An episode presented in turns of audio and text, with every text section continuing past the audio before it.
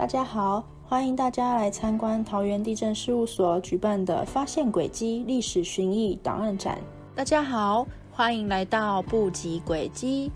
首先介绍登记簿历史严格图表，分为日据时期、旧部时期、新部时期到电子时期。以下为您一一介绍桃园旧火车站各时期的布测情形。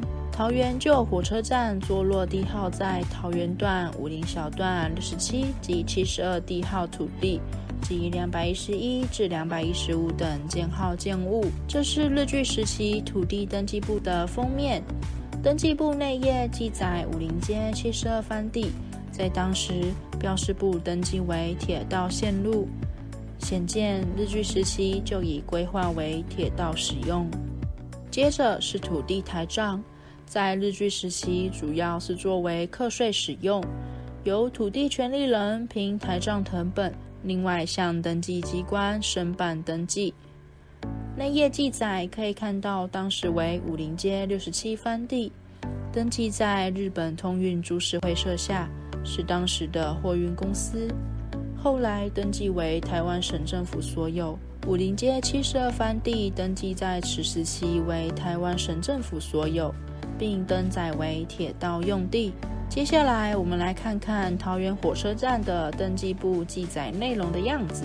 这张是登记簿封面，这是内页的格式，可以看到六十七地号的土地誊本，管理机关为。台湾省政府交通处铁路管理局七十二地号土地的地目登载为铁，并登载已保存之建物建号，所有权人为台湾省，由台湾铁路管理局管理。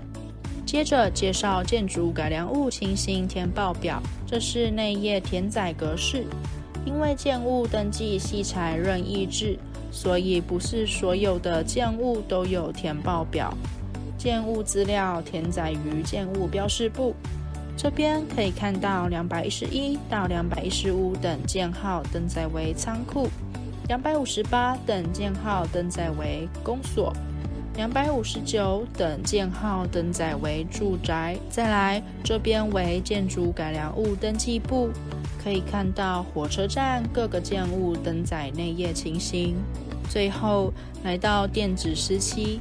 大约在八十七年左右，事务所将人工登记簿有效部分转载到电脑。这边是 NT 版电脑画面。大约九十九年后，系统改版为 Web 版，这也是目前使用中的版本。至于外部可申请的是登记藤本，所以民众比较认识的应该是藤本的部分。这是桃园段五林小段六十七地号土地登记誊本及两百一十一建号建物登记誊本。最后，这是目前就火车站相关地建号的登记情形。如果想要更加了解发现轨迹、历史寻忆等展览细节，竭诚欢迎您到桃园地震事务所四楼参观。感谢您的观赏。